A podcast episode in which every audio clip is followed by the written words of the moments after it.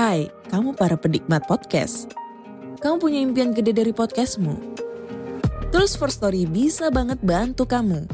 Mulai dari F-Link, Dynamic Audio Insertion, sampai statistik yang komprehensif.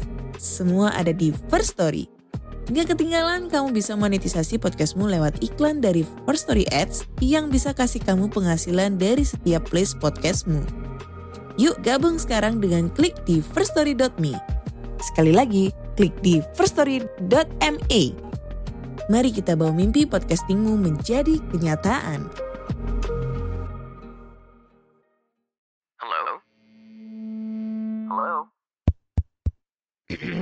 Podcast Network Asia. Lisih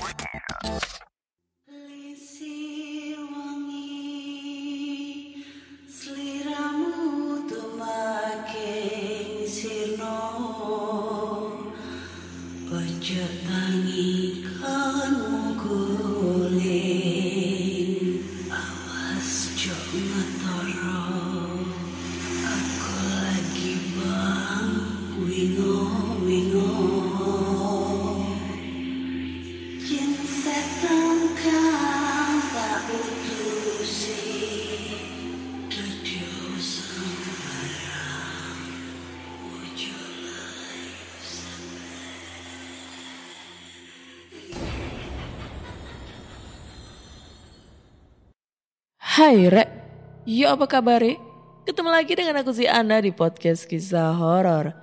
Di episode kali ini aku akan bacakan cerita horor ataupun email berhantu yang sudah dikirimkan teman-teman melalui podcast kisah horor at gmail.com atau di Instagram podcast kisah horor serta Google Form yang linknya tersedia di bio Instagram podcast kisah horor. Hari ini tanggal 29 Desember 2022 jam 1 lewat 20 menit dini hari. Dan kurang dua hari lagi kita bakal ngerayain pergantian tahun di 2023. Nah di tahun 2023 ini kalian mungkin eh, udah ada planning apa nih? Kalau aku pengennya nikah tapi nggak tahu nikah apa enggak ya. Ya doain nikah dong. nikah sama siapa? Ya nggak tahu dong. Ya doain aja gitu.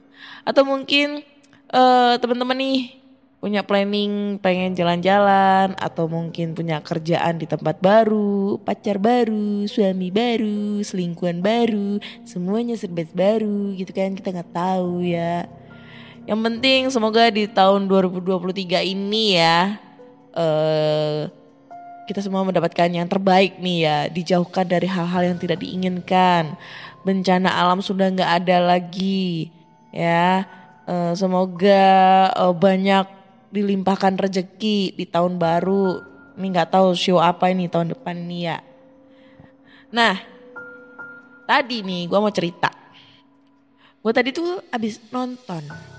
Sebenarnya aku tuh nggak eh, nggak mau nonton. Maksudnya gue suka nonton.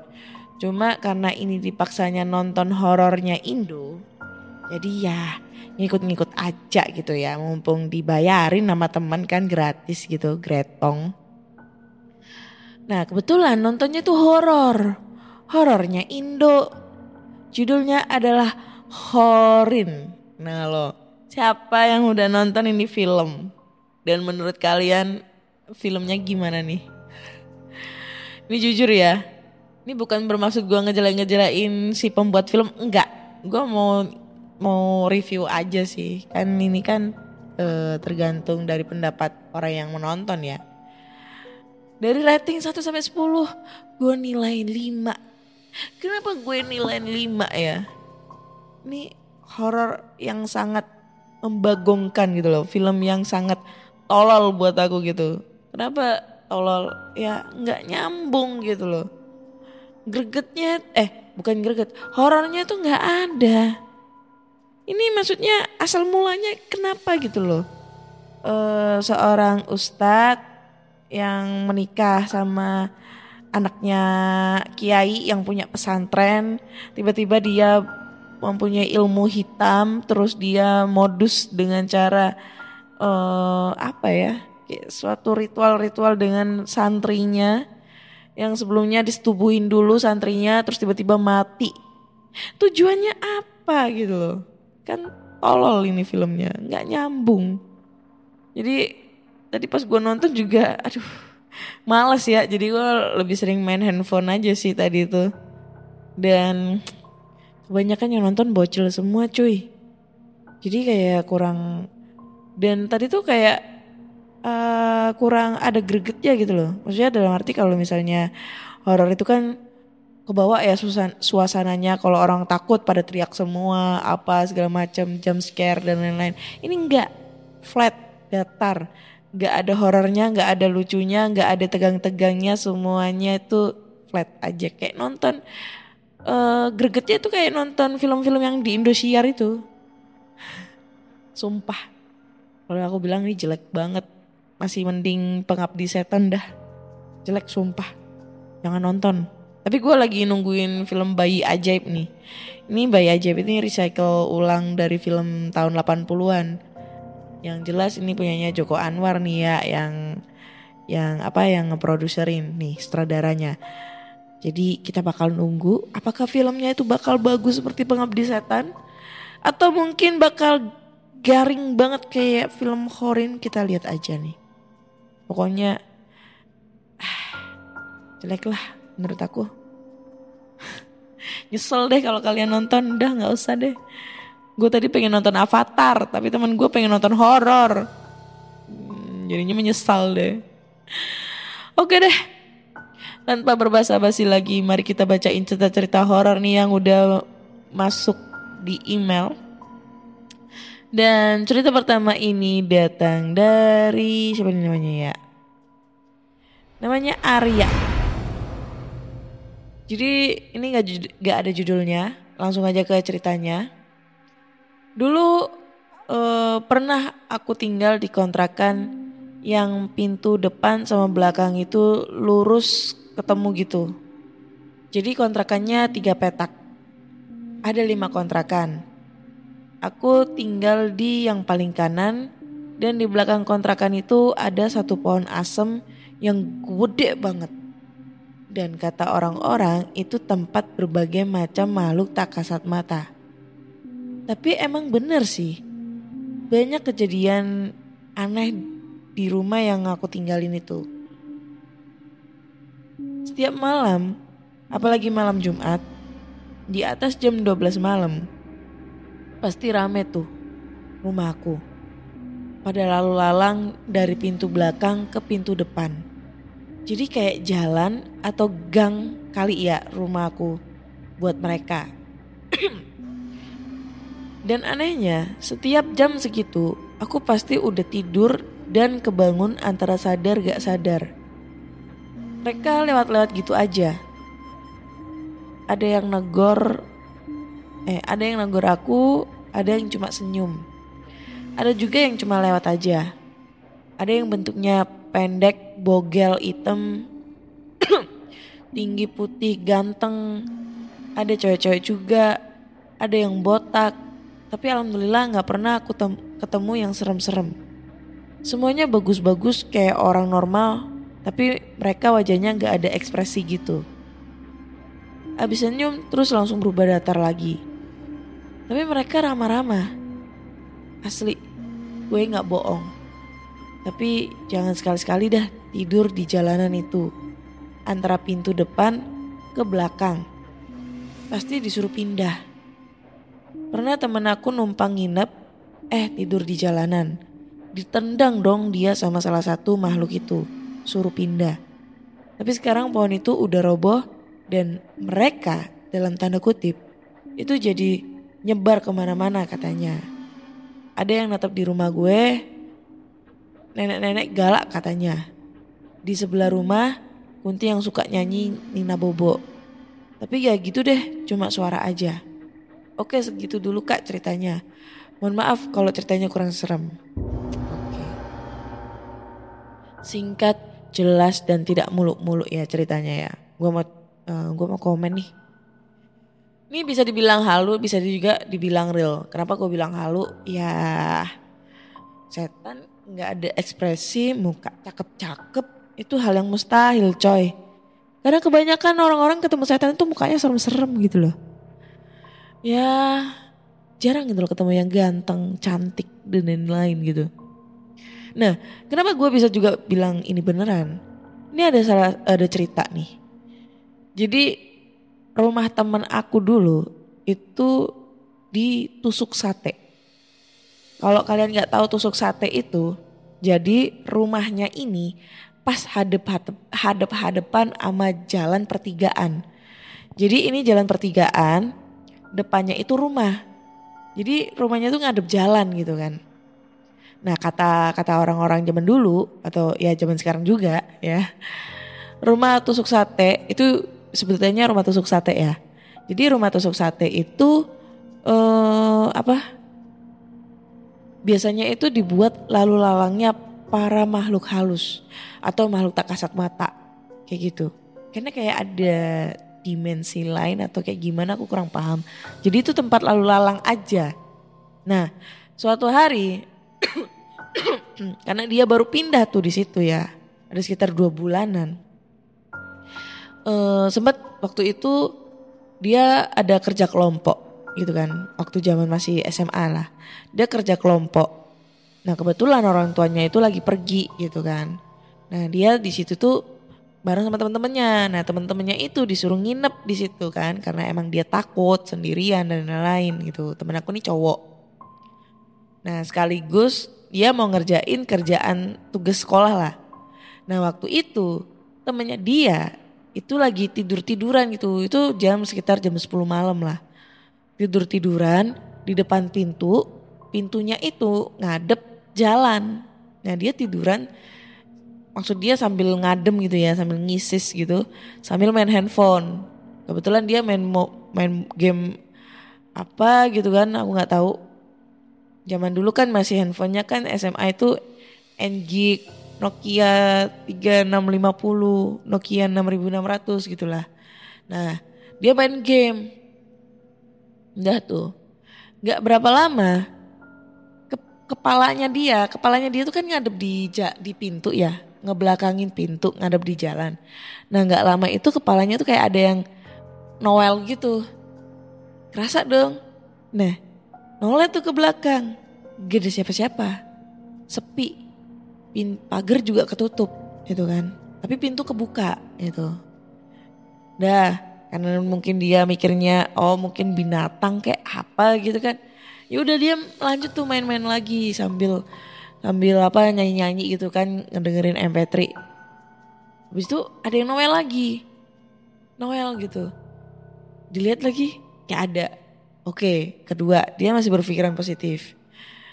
Ketiga kalinya ini toelannya lebih keras, lebih kayak ngejitak gitu kan. Kaget dong dia langsung refleks. Woi, gitu kan. Nah, temen aku yang di dalam itu langsung refleks keluar. Kenapa, kenapa, kenapa gitu kan eh lu iseng ya Noel-Noel gitu kan. Terus kata temen aku, suara apa tuh? Ini tuh suka khawatir tahu kalau typing jam segini tuh. Udah lanjut ya. Terus eh, dia teman aku kan ngejawab, iseng gimana? Orang dari tadi di dalam nonton TV. Iya, dari tadi ada yang ngejitakin Noel-Noel iseng ya kamu tuh. Kok bisa kamu itu ngiseng-ngisengin aku gitu kan. Iseng dari mana? Orang aku di dalam. Ya mungkin kamu lewat pintu samping. Padahal di samping itu gak ada pintu gitu kan. Gak ada gak ada pintu pintu samping yang tembus ke depan. Akhir kata pas dia sadar itu di luar gak ada jalanan pintu samping gitu. Dia ngeri nutup pintu. Udah.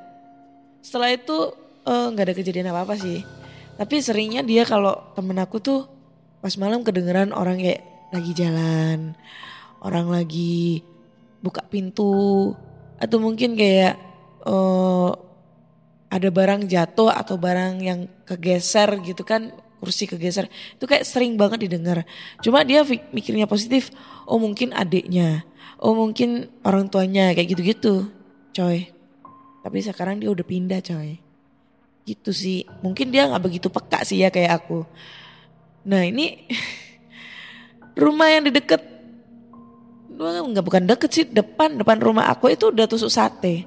Tapi dia udah kosong sekitar tujuh tahunan.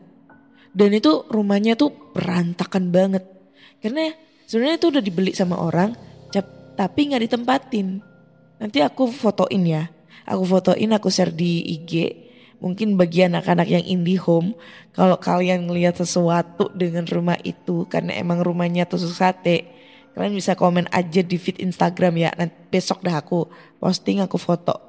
Kalau bisa aku fotonya malam deh. Eh, antara malam sama siang, biar ada perbedaannya. Kayak gitu. Itu serem banget coy. Ya itu yang sering ada kayak gue lihat sekelebat bayangan putih yang gue cerita. Terus ada suara ke- cewek ketawa, ada suara langkah kaki. Nah itu katanya dari rumah depan situ gitu. Besok, eh ya besok aku tayangin. Jadi kalian bisa komen deh. Gitu dah ceritanya. Oke, kita lanjut ke cerita berikutnya. Ini udah mulai serak ya suara aku anjay. Cerita kedua ini datang dari eh Louis yang judulnya adalah pengalaman ketika menulis cerita horor. Hai Kak Ana, perkenalkan namaku Louis. Kisah ini benar-benar terjadi ketika sedang mengetik ataupun menulis cerita horor. Maka akan ada seperti yang sedang mengawasi dari tempat tertentu. Seperti sudut kamar, atas lemari, jendela kamar, pintu kamar, bahkan di samping tempat tidur. Itu ketika berada di dalam kamar. Ketika sedang menulis di ruang tamu, maka akan terasa ada yang memperhatikan ataupun mengawasi di beberapa titik. Seperti sudut ruangan, di belakang sofa, di belakang televisi, di atas loteng, di balik pintu, dan jendela ruang tamu. Bahkan beberapa kali kaget luar biasa ketika terbangun dari tidur dan hari masih gelap. Ketika membuka mata dan setengah sadar, maka akan terlihat bayangan hitam tinggi besar dengan mata merahnya berdiri di samping tempat tidur. Entah benar atau tidak, itu akan terjadi ketika hanya menulis cerita horor. Apalagi cerita yang diangkat terinspirasi dari kisah nyata. Seakan beberapa dari mereka tahu apa yang kita pikirkan dan yang akan kita tulis. Walaupun suka menulis cerita bergenre horor, seram, dan mistis, terkadang rasa takut muncul di waktu sedang menulis ceritanya. Hawa di sekitar terkadang terasa panas, padahal malam itu dingin disertai hujan. Ada juga kejadian yang bikin merinding, yaitu tiba-tiba tengah malam tercium bau bunga yang sangat wangi dan menusuk hidung. Padahal di sekitar rumah tidak ada tanaman bunga yang bau wangi seperti itu. Terkadang bau kabel terbakar tercium dari belakang rumah. Padahal di belakang rumah tidak ada sampah.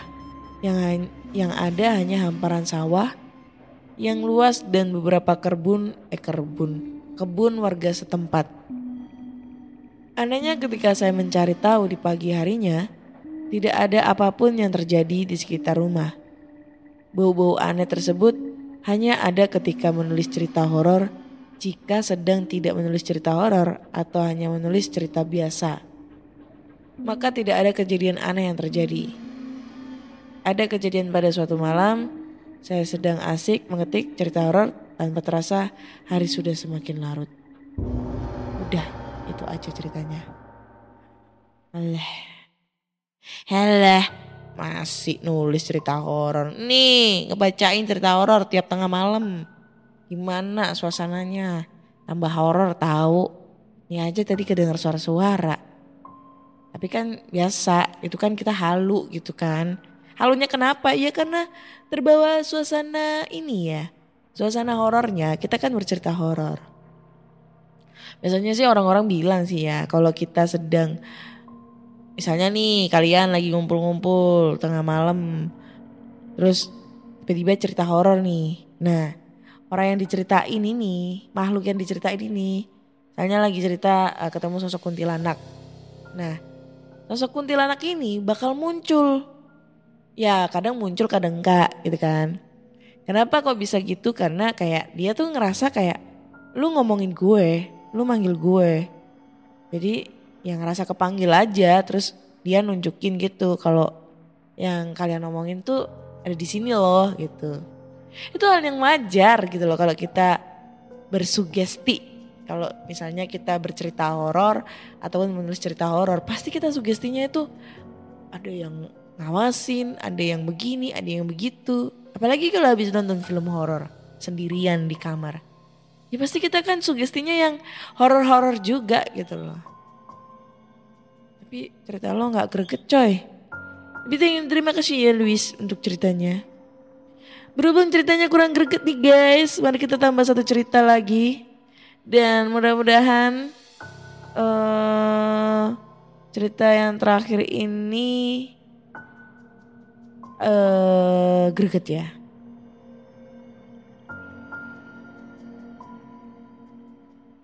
Oke, mana nih? Oke. Jadi judulnya adalah pengalaman pribadi nih. Langsung aja ke ceritanya aja ya kak ya.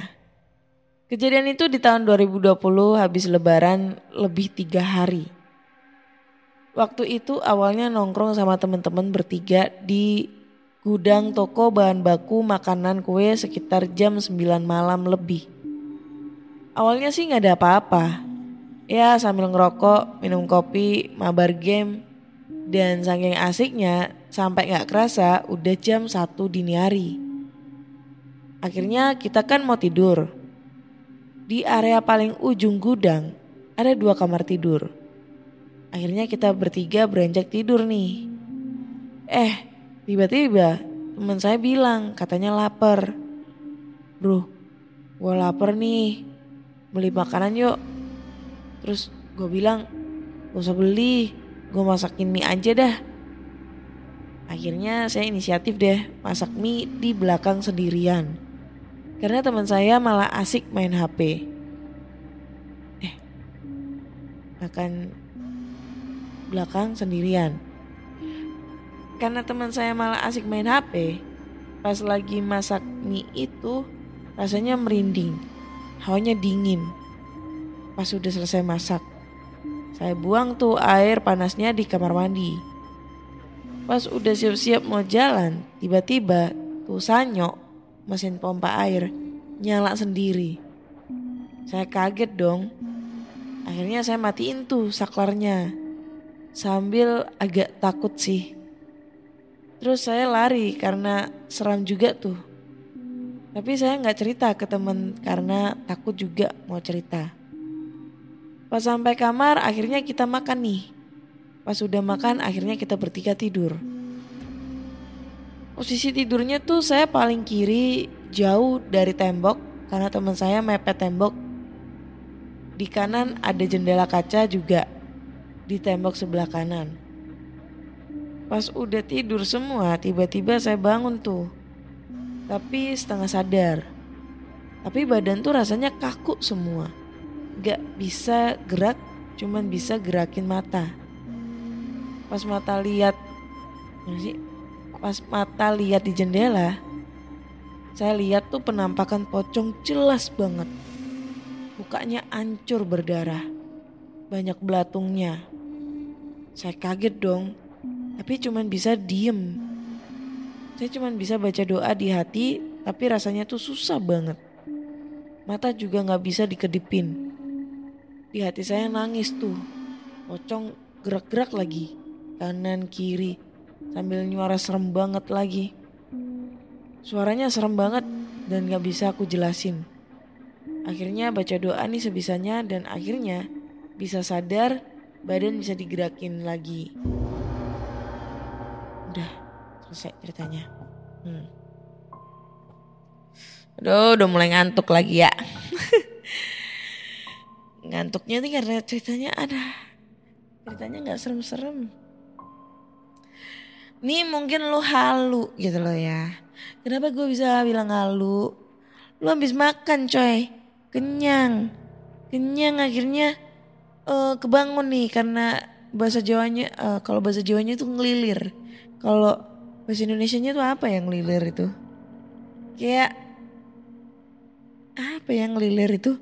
Ngelilir itu kayak eh, kebangun tapi setengah sadar. Nah itu kan biasanya kita kan ngelihatnya samar-samar gitu, nggak jelas. Nah akhirnya dia ngelihatnya tuh pocong. Kenapa kok dia bisa nggak bisa gerak? Itu bisa aja karena mungkin ya ini kan dia tidur di kamar, tidur di lantai ya kan. Karena dia tidur di lantai, dinginnya kayak gimana? Kan sarafnya itu bikin tegang, ototnya tegang sehingga dia kayak kaku gitu loh. Ibaratnya kayak kram, nggak bisa digerakin. Kan ada yang namanya sleep paralysis gitu ya. eh, ketindihan dan lain-lain. Nah itu bisa jadi dia itu emang lagi posisinya eh, ototnya tegang. Nah pas di ototnya tegang nggak bisa gerak, nggak bisa ngomong, nggak bisa apa. Akhirnya dia tersuges kalau dia lagi ketindihan dan ngelihat sosok pocong. Itu bisa jadi karena kalau udah kebanyakan orang itu kalau udah eh, nge-freeze gitu ya, udah saraf tegang, nggak bisa gerak, kita tuh suka berimajinasi, berhaluria kalau kita tuh ngelihat setan. Soalnya aku aku tuh udah pernah kayak gitu, sering banget. Dan pada saat aku itu rasa capek ya, misalnya aku capek banget nih terus tidur, tiba-tiba saraf aku tegang nggak bisa digerakin. Padahal itu eh, madep tembok ya. Pokoknya seluruh badan itu nggak bisa digerakin, kayak kram banget gitu. Nah itu aku selalu kayak berimajinasi kalau ada sosok yang lagi nindihin aku. Ya gitu. Itu udah sering banget coy. Jadi bisa jadi dia itu halu karena kecapean, kekenyangan juga, tidur di lantai akhirnya otot-ototnya itu eh, tegang semua gitu, kaku. Gitu guys. Mungkin teman-teman nih ada pengalaman eh sarafnya tegang. Hei, sarafnya tegang, apanya tuh yang tegang? Hmm, udah malam mikirnya aneh-aneh.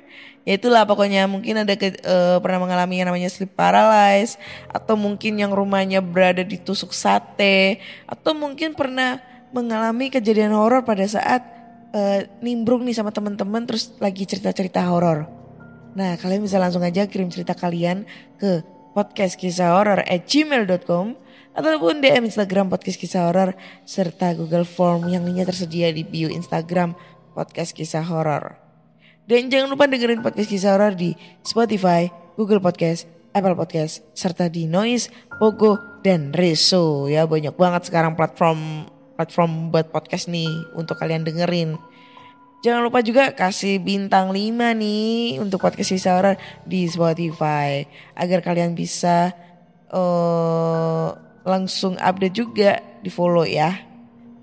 Terima kasih sudah ngedengerin podcast kisah podcast kisah horor sampai detik ini dan nantikan di episode berikutnya di tahun baru. Bye bye.